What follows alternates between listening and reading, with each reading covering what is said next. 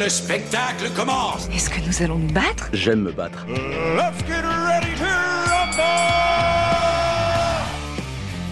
C'est Bagarre, le format jeu de la rédac d'Allociné qui va s'affronter au cours de ce podcast façon match de boxe. Notre équipe devra éliminer une proposition à chaque round et évidemment à la fin il ne pourra en rester qu'un.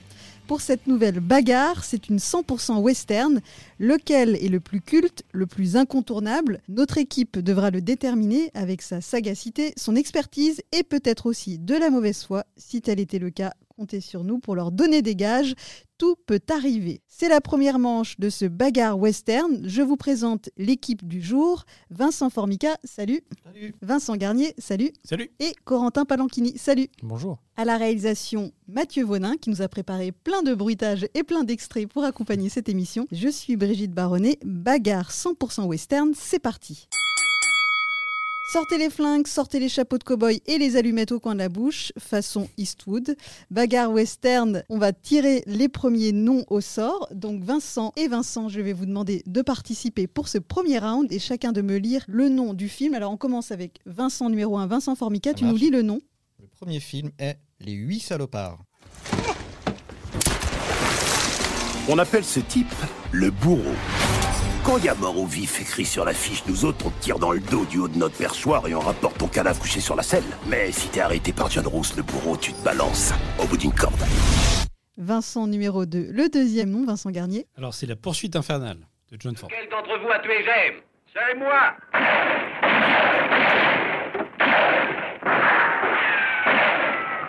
Jette ton fusil et sors de là, vieillard. Je ne vais pas te tuer. J'espère que tu vivras jusqu'à 100 ans, tu souffriras autant que mon père souffre. Maintenant, quitte la ville, commence ton voyage. Au niveau des voix, on est, il y a Samuel L. Jackson d'un côté et puis euh, Ça donne le ton.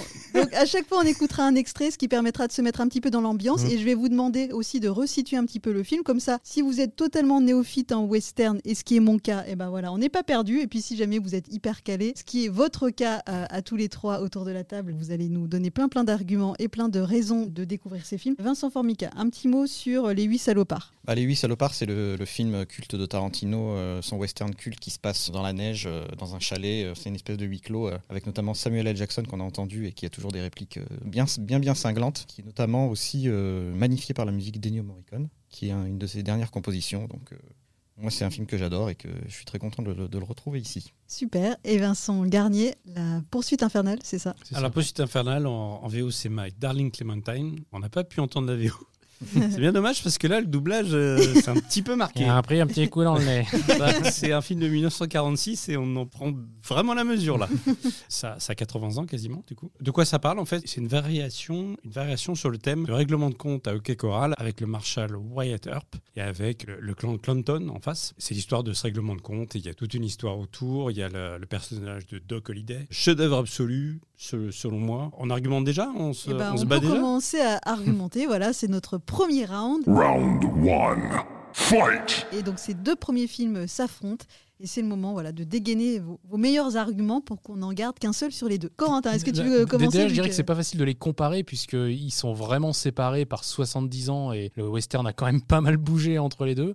Donc c'est compliqué vraiment de les opposer sur, euh, par exemple, la mise en scène parce que c'était quand même pas la même façon de faire des films à l'époque qu'aujourd'hui. Cela étant dit, euh, je dirais que le Tarantino a, une- a quand même le mérite de faire un western huis clos, ce qui est assez rare. C'est quand même une particularité du film et il n'y a pas beaucoup beaucoup d'équivalents euh, donc ça lui donne une belle touche d'originalité. Il vole le concept de la neige euh, qui est pas très très euh, commun mais qu'on avait déjà vu dans d'autres films comme euh, Le Grand Silence ou La Chevauchée des Bannis qui sont des grands grands westerns. Il est à la fois dans la dans redite et dans l'originalité donc c'est un peu particulier un peu un film un peu bâtard de ce point de vue là alors que pour le coup, la poursuite infernale, malgré le, poids des années, je trouve qu'il garde une solidité qui passe les années. Parce que justement, il a une mise en scène plus classique, donc qui vieillit moins, et aussi parce que a un sujet qui est un peu connu quand on a regardé des westerns, euh, donc on n'est pas totalement perdu. Wyatt Earp, il y a eu plein de versions, euh, dont une avec euh, Kevin Costner, si je ne m'abuse. Pour le coup, le classicisme l'emporte en- entre les deux, donc j'irai plutôt vers la poursuite infernale. moi. Moi, j'irai pas du tout vers le, le classicisme. Moi, j'ai besoin. Je trouve que là, il faut aller un peu vers la modernité. Tarantino, pour le coup, il a, complètement un peu dynamité les codes, tout en s'en servant. Évidemment, on connaît un peu le Tarantino qui pique un peu partout et qui réinvente un peu le truc. Il faut un peu laisser sa chance. Va dire, au nouveau, à l'outsider. Et pour moi, euh, Les Huit Salopards euh, est, clairement euh, au-dessus. Ah, il a quel âge ton outsider? Euh, C'est pas non plus le, le mec qui fait son premier film. Il quoi. est l'âge de prendre sa retraite même. Voilà. mais- Exactement. Ouais, mais cinéastes, ils, ils peuvent faire des films jusqu'à 100 ans.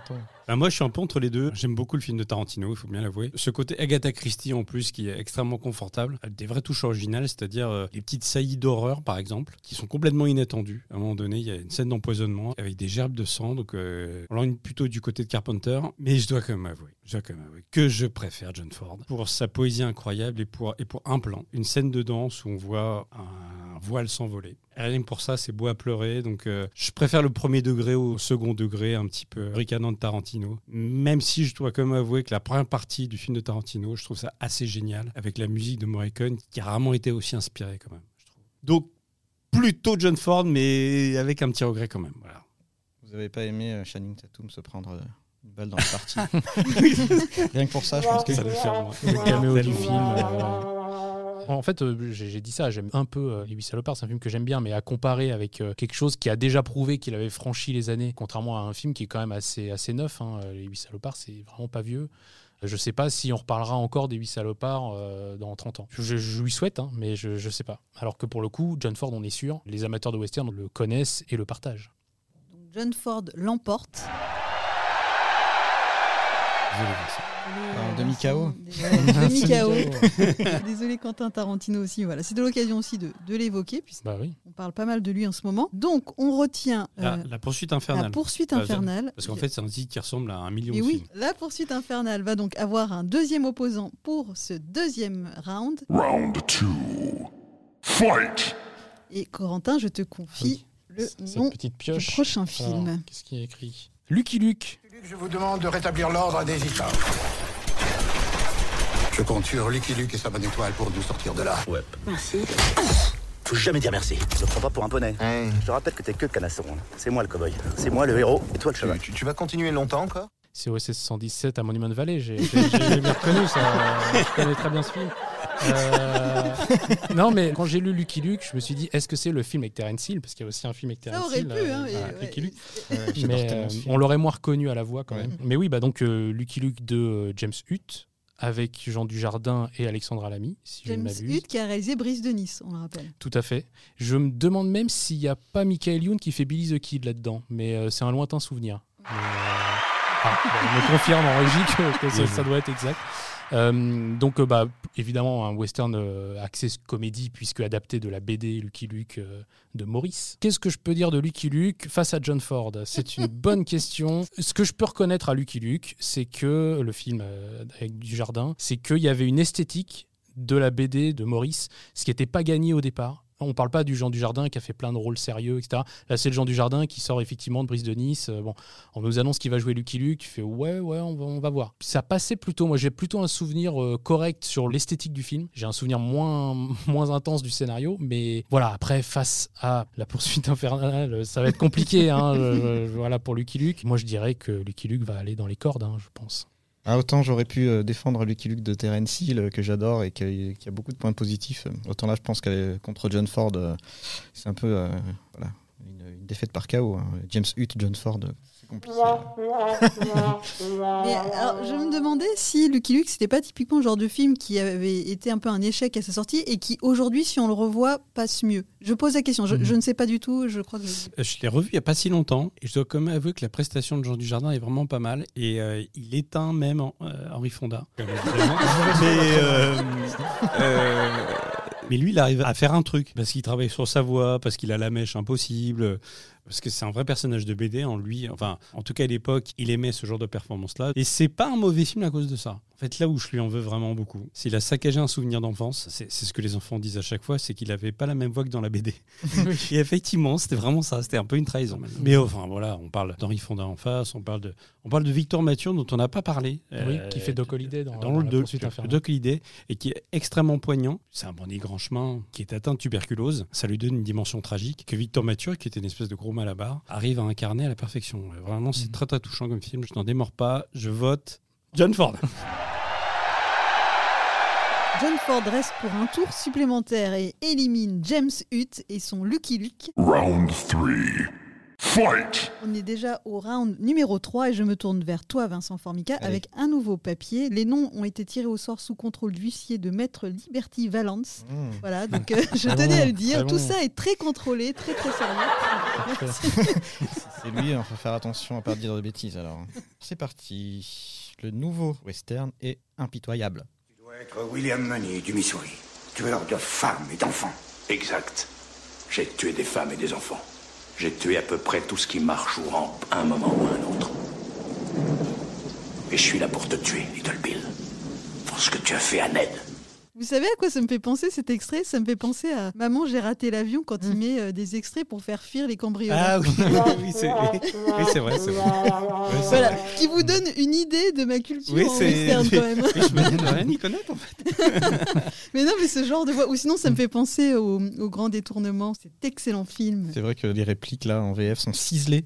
Chaque fois que j'entends ça, ça me, met les frissons. Clint Eastwood dans ce western crépusculaire réalisé en 92 qui a gagné un peu toutes les récompenses, les Oscars, etc. Qui est l'histoire donc de ce vieux cow-boy euh, joué par Clint Eastwood qui va devoir euh, reprendre euh, sa carabine pour aller défendre son ami qui est joué par Morgan Freeman et délivrer une ville du joug de Gene Hackman, méchant Gene Hackman.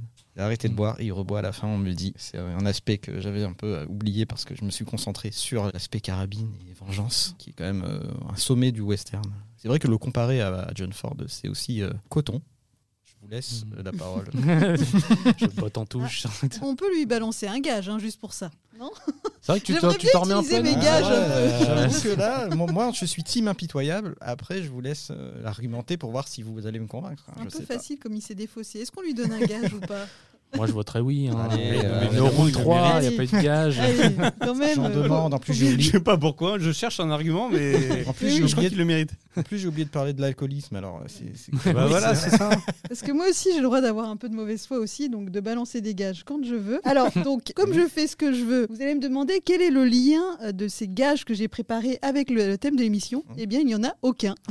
Parfait. C'est pas mal. Tout Voilà. ce qu'on aime. Euh, alors, attends, attends, attends, que je prépare tout ça. hein. Allez, voilà, tu as ce petit papier à lire, suivi de celui-ci, ton gage. Une euh, double lecture. Ouais. Ça, c'est cool. J'aime bien les gage. petits jeux. Alors, avec la voix de Jean-Pierre Bacry. Et donc, vous allez devoir lire des petites devinettes, si possible, un petit peu nulles. Et Là, dans ma tête, j'ai la voix de François Cluzet.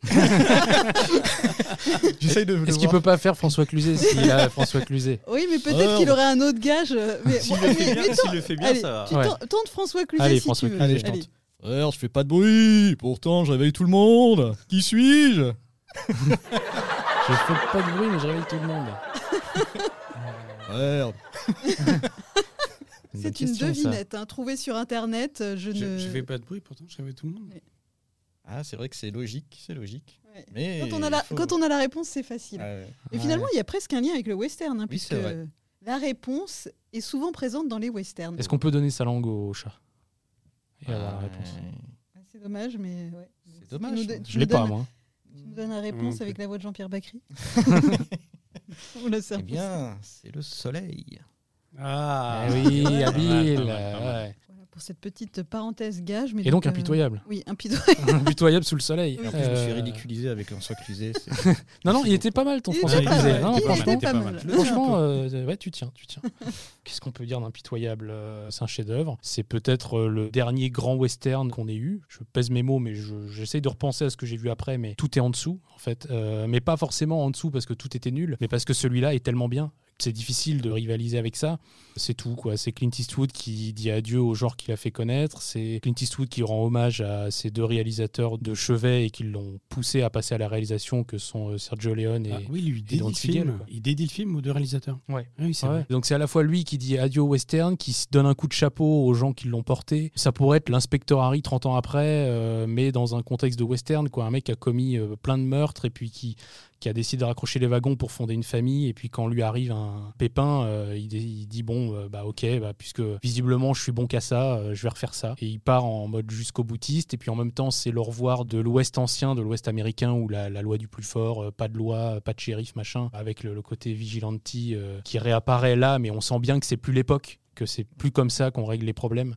Et puis évidemment une mise en scène euh, hallucinante, une photo, euh, t'as l'impression que tout est éclairé à la bougie et pourtant rien n'est sombre et quand c'est sombre euh, ça a de l'intérêt, c'est remarquable quoi. Je mets impitoyable devant la poursuite infernale. C'est dit.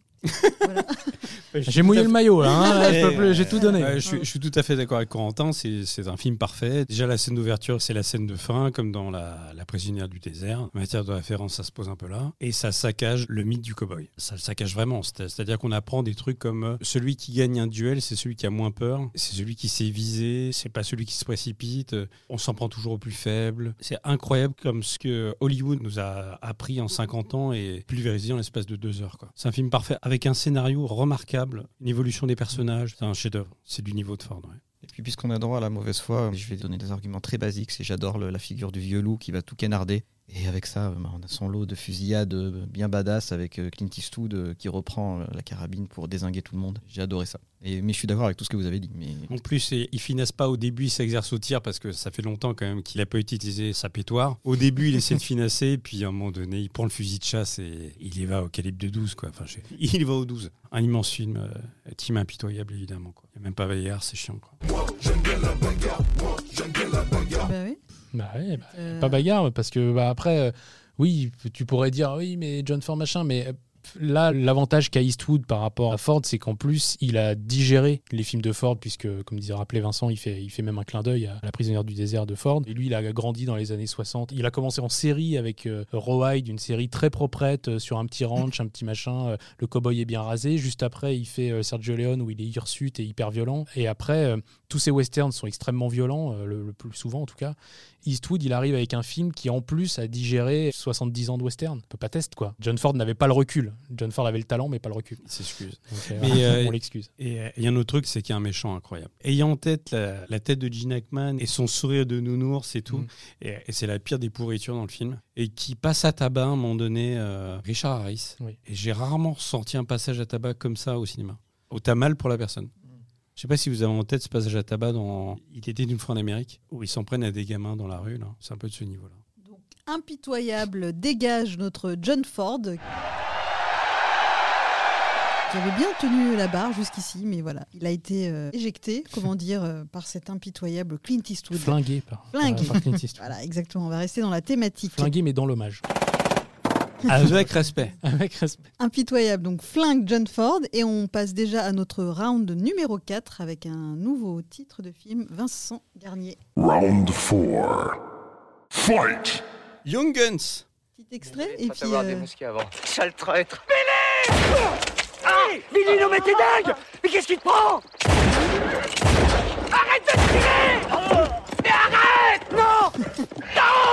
Où tu vas Ne laissez pas partir ce fumier alors, on est en plein dans la thématique flingue. Ah, exactement. Alors là, oui, ça, ça flingue énormément. C'est à l'autre bout du spectre. L'autre bout du spectre, impitoyable. C'est-à-dire que là, ça, ça glamourise tout. Euh, ils sont tous très très jolis. On voit Billy the Kid. euh, il est extrêmement sympathique, assez beau gosse. Enfin, c'est pas Emilio Estevez, lui, c'est euh, c'est Christian Slater. Qui joue Billy the Kid Ouais. Je suis plus sûr. Ah, à chaque fois, je j'ai plus le trompe. casting À en chaque fois, je me Il y a trompe. toute la génération 90 dans ce film, euh, toutes et les à- jeunes têtes de l'époque. Et, et je l'ai revu il y a pas longtemps. Ça a pris un coup de vieux. Oui, je l'ai revu. mais on peut pas s'imaginer. La boum à côté, c'est pas vieux. Pourquoi je parle de la boum là? Je sais pas. Mais parce que c'est formidable. C'est formidable de parler de la boum. mais moi, mais moi, je trouve ça très bien la boum. On fera un bagarre teen movie. Mais c'est un film de son époque aussi, la boum. C'est très ancré dans une réalité. Et là, vraiment, c'est la génération MTV, où tout va très vite, où euh, il est facile de flinguer, les actes ont aucune conséquence, il y a la musique de Bon Jovi. Je parle d'un truc d'un autre temps. bon Qui ça Bon Qui Jovi ça Bon Jovi, le vieux. Euh, euh, donc, euh, oui, entre Impitoyable et ce truc qui était hyper mode. Et ils ont même fait un numéro 2. oui, Ils ont même fait il un numéro deux, 2 ouais. avec toute la clique. Il Emilio Estevez, Christian Slater, euh, Charlie Sheen. Ça a beaucoup vieilli. Et impitoyable, évidemment, les crabouilles euh, avec une certaine délectation. Quand même, euh, mais j'aime pas trop Young Guns finalement. Le film est plus connu pour son casting de l'époque et l'espèce de légende urbaine selon laquelle il y aurait Tom Cruise dans le film, dans une scène de fusillade à la fin. Il y a bien Tom Cruise à la toute fin du film. Alors, faut faire pause. Faites pause. Ah, vous, vous connaissez ce format sur Allociné. Là, on est vraiment là-dedans. Il faut pas, il faut pas trembler du doigt pour euh, mettre pause. Mais on peut le voir. Moi, je retiens le film surtout pour ça. Ce qui est pas assez pour rivaliser avec Impitoyable, j'ai envie de te dire. Mais, euh, mais voilà. Je pense que là, il y avait beaucoup d'arguments. hein. C'était très bien résumé par, euh, par Vincent avec la comparaison MTV. On est vraiment là-dedans. C'est vraiment, euh, c'est un film produit. Voilà, mais produit pas au sens qu'il a été produit. C'est- un produit vraiment qui est euh, pour son temps, euh, qui passe comme ça et puis qu'on oublie quand même très vite. hein. Et sa suite, j'en parle même pas. Eh bien, Impitoyable reste pour un tour de plus. on passe déjà au cinquième round Round 5. Fight! avec donc Ouais, oui, c'était Corentin. Tu vas dévoiler le nom du nouveau concurrent. Je joue le mystère. C'est un film réalisé en. Question pour un champion. quoi. Non, ce serait trop long. Euh, c'est Rio Bravo. Tu as quelques secondes Ah oui, pour un y extrait, réfléchir, c'est le vrai. temps d'écouter un extrait. C'est en état d'arrestation. Peut-être. Mais vous approchez pas trop, shérif. Qu'est-ce que vous allez faire, shérif? Vous pouvez faire votre travail, shérif. Vous voulez emmener personne d'autre que Joe? Non. C'est encore Maman, j'ai raté l'avion, non Je vais Ah, le faire à chaque fois. ça pourrait être la classe américaine, parce que c'est typiquement ces doubleurs-là. Euh, oui, ouais. Euh, non, non, euh, c'est Rio Bravo. Donc avec, vous avez peut-être entendu la voix de John, enfin, reconnu la voix de John Wayne. Comment s'appelle euh, la voix française de John Wade, Vincent Formica? Ah, euh, je l'ai totalement. euh, je, je vois, je vois qui c'est, mais. Ah mince, je pensais pas que c'était une Ah question piège. Ah, Ça sent le gage, ça. hein. Ah, ah Oh, mais oui non, non, non, non, non, non, je déconne, si, je déconne. quelle à Je déconne. J'ai son nom, mais je, je, je vois qui c'est, mais je, son nom. ne Non, je pourrais pas le sortir. euh, Je pourrais pas le sortir non plus. hein. Un petit Vraiment, gage. euh. Allez. Ah, Alors, je suis pas aussi. Ouais, c'est vrai que John Wayne. Je Ça, c'est les doubleurs d'un autre temps, quand Ouais. même. hein. Bon. Ça, je suis moins friand aussi du John Wayne de la bonne époque. quoi. si vous l'avez chez, chez vous, mettez-le en commentaire. Et pendant ce temps-là, Vincent je- va, va avoir son nouveau gage. Je, je Voilà. refais François Cluzet. Hein, y a pas de souci. Alors, encore un gars. hein Tu me tiens, ceci dit. hein. Ouais, mais- Oh, bah. Avec la voix du père Fouras. Ah, c'est- sympa la, la voix du père Fouras. Qu'est-ce qui est jaune et qui court très vite? Il marche ton Fouras. Ah, il marche un peu, il est pas problème. mal, hein. Il n'y a pas de l'idée, problème. C'est plus le Fouras de Légitimus dans, dans Les Inconnus. Oui. Alors, généralement, le Fort père, boyau. père Fouras le relit une deuxième fois, normalement, je crois. Qu'est-ce qui est jaune et qui court très vite Euh, Qu'est-ce que je qui court très vite? Euh, vois que Vin- euh, Vincent ne tente même pas de répondre. Euh, ça non, mériterait presque un gage sur le gage. non, tu mais- cherchais la voix non. française. Voilà, et c'est William Sabatier À ne pas confondre avec. Qu'on salue. avec Patrick. Ouais. On salue aussi. Hein. Son homme d'amour. Il est toujours là. Le jeu de la vérité. Alors, William Euh, voilà, Sabatier oui, et pensez. donc. Pensez agrumes. Ah, c'est un citron. euh, euh, Ah oui, c'est bah, oui, un Ouais, citron pressé. Voilà, ah putain. Eh, eh, Oh, eh. excellent. Ah, j'adore. Merci pour cet indice. Ah oui, oui, oui. oui. Le père Fouras a beaucoup d'humour. Ah, ben. Eh oui En fait, faut le faire avec. euh, Oui, je l'ai- je l'ai fait avec trop de, avec trop de dynamisme. Eh oui ah, ça, C'était c'est. Guilux. Oh, Ah, merci de me donner des idées pour les prochains Ah, gages. ouais, Il y aura ouais. peut-être Guilux. Putain, c'est un autre temps, ça. Alors, Ça mais parle alors, à plus c'est- personne, je pense, la voix C'est de même Guilux. avant un autre temps. Oui. Faut faire un grand-père un peu asthmatique pour le père Fouras. J'ai envie de dire, c'est presque l'époque de Rio Bravo. Et ça aurait pu être Léon Zitrone qui, euh, qui lit la Essayer de devinette. faire une transition. Ah, ouais. Ah oui, c'est Zitrone, vrai. Non, non, mais elle était Zitrone, bien. vous ouais, l'avez Ah oui. Ah, Rio Bravo. Non, Oui. en, fait, en, fait, en, en fait, le western t'intéresse pas du tout. Moi, je suis là que pour les gages. Hein, euh, part voilà. totalement en live. hein. On parle de tout sauf de western. Donc on va Eh faire toute l'émission Avec, le- avec le père Fouras, c'est chiant. hein. On va perdre quelques auditeurs, on vous en voudrait pas. hein. Mais, Bon, on a le choix entre lui et Donald Duck. Ouais, je suis pas sûr de pas préférer euh.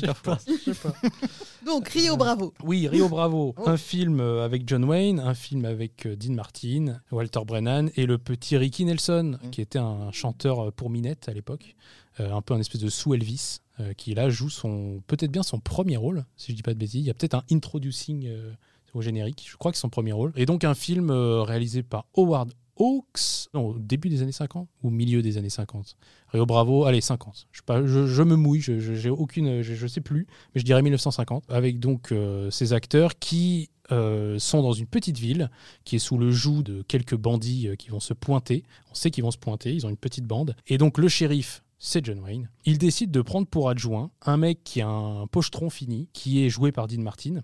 Rôle de composition donc, qui, qui si vous connaissez un peu la vie de Dean Martin, euh, et donc il décide de prendre cet adjoint, ce mec euh, un peu sous son aile. C'est à la fois une histoire de euh, shérif contre des bandits, et c'est aussi une histoire de rédemption, puisque le personnage de Dean Martin passe de personne au fond du trou à euh, quelqu'un qui va euh, tenter d'arrêter l'alcool et de montrer euh, qu'il peut encore euh, faire des choses plutôt que de se tuer à petit feu. On rejoint un peu d'ailleurs la thématique euh, sur le film de John Ford euh, précédent. Que dire euh, en général sur ce film Euh, Que c'est un grand classique du western, sans aucun doute possible. C'est presque un archétype C'est aussi un huis clos. Je l'ai pas cité tout à l'heure, mais on est clairement dans le huis clos. Tout se passe dans la ville, mais au final, c'est une ville qui est réduite à un saloon et un bureau de shérif, quasiment. hein. C'est une alchimie entre les acteurs, Enfin, en tout cas entre trois des acteurs, parce que le petit Ricky, il n'était pas forcément à sa place euh, face aux vieilles ganaches qui étaient euh, Walter Brennan et, John Wayne. Au final, c'est un film vraiment, euh, vraiment formidable que je vous encourage à, à rattraper si vous l'avez jamais vu, parce que D'abord, c'est un classique. Ensuite, c'est extrêmement bien fait. Euh, c'est devenu une référence. Et euh, c'est un film que même si on n'a pas vu, on, dont on connaît le titre, en fait. Même si on n'en a pas entendu parler. C'est mon cas.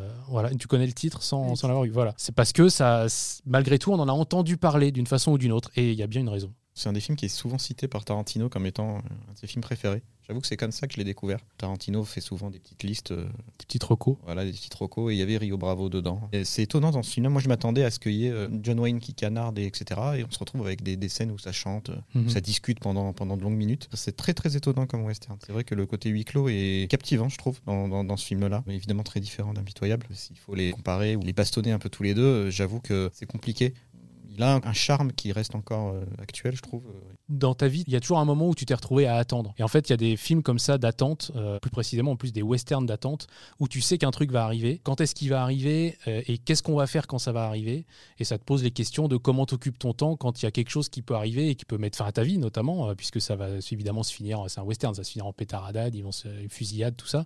Donc euh, dans le genre, euh, enfin, les talons du genre, c'est euh, Le train sifflera trois fois, où clairement, c'est un film d'attente. Il y a quelque chose qui va arriver, ça va arriver et en attendant, qu'est-ce qu'on fait? On est dans un film d'attente et pourtant, c'est jamais ennuyeux parce que ce qui se raconte est passionnant et en même temps, il y a cette intrigue euh, fil rouge et il y a énormément d'intrigues secondaires qui sont toutes intéressantes et notamment euh, celle de Dean Martin pour lequel il sera d'ailleurs euh, assez euh, remarqué par la critique, lui qui jouait des rôles plutôt légers avant. Beaucoup de gens à l'époque se sont dit mais euh, en fait ce type, euh, il en a sous la semelle. Il va falloir trancher, messieurs. Impitoyable ou Rio Bravo Ah, c'est dur. Moi, je dirais que Impitoyable gagne au tir au but. Ou tu repites. Pour employer une métaphore. Ah, moi j'adore Yo Bravo. C'est un film assez libre. On a sorti de nulle part moment donné, alors que c'est donc un, un bureau de shérif avec la prison de la ville à, à l'intérieur où il y a, il y a un méchant que d'autres méchants veulent arriver à libérer. C'est en état de siège. Et malgré tout, il trouve le temps de chanter. Mais, mais une vraie chanson en plus. Oui, une oui. super chanson. euh. Et. Ah, merci. Merci parce que euh, ça l'est pas mal. pas. Et, euh, et c'est un film libre qui parle de la rédemption d'un homme. C'est un film où John Wayne a des failles. C'est vraiment très très bien. Howard Hawks aimait tellement cette histoire qu'il a fait deux remakes de sa propre euh, euh, avec euh, Eldorado, Eldorado. Rio Lobo. Et c'est le même film. hein. Il l'a fait trois fois avec un autre casting, euh, avec James Caan notamment. Mm. Contrairement à la légende, il avait du recul sur, sur lui-même. À part à la fin où il était devenu Oui, un petit peu, Très, très un petit peu hack. limite. mais euh, ah oui, alors sur, sur Angie Dickinson. Alors, si vous savez pas ce qu'est le male gaze, je vous recommande euh, une scène avec Angie Dickinson qui est dans une tenue avec un, un collant invraisemblable où elle est d'une sensualité incroyable, complètement injustifiée. La ville est en état de siège, elle trouve le temps de s'habiller comme ça alors qu'elle a jamais été comme ça de tout le film. En fait, euh, en fait, elle sort limite en barésie. Tu fais, C'est pour Après- euh, contrecarrer l'ennemi, ça. Vraiment, c'était de. Angie Dickinson avait de très jolies jambes, donc elles sont mises en valeur. Mais c'est totalement gratos. Mais c'est- mais c'est à mourir de rire. En revoyant le film, on est vraiment choqué. Tu te dis, mais, mais que fait ce plan-là À part pour euh, satisfaire le mal? J'ai quand même l'impression que ce film des années 50 ne va pas résister Non. à Ouais, faut quand, même, Impitoyable. faut quand même euh, laisser impitoyable euh, à sa juste place. impitoyable, porte décidément bien son nom. C'est la fin de cette première partie de bagarre, donc avec Impitoyable qui l'emporte pour cette première manche.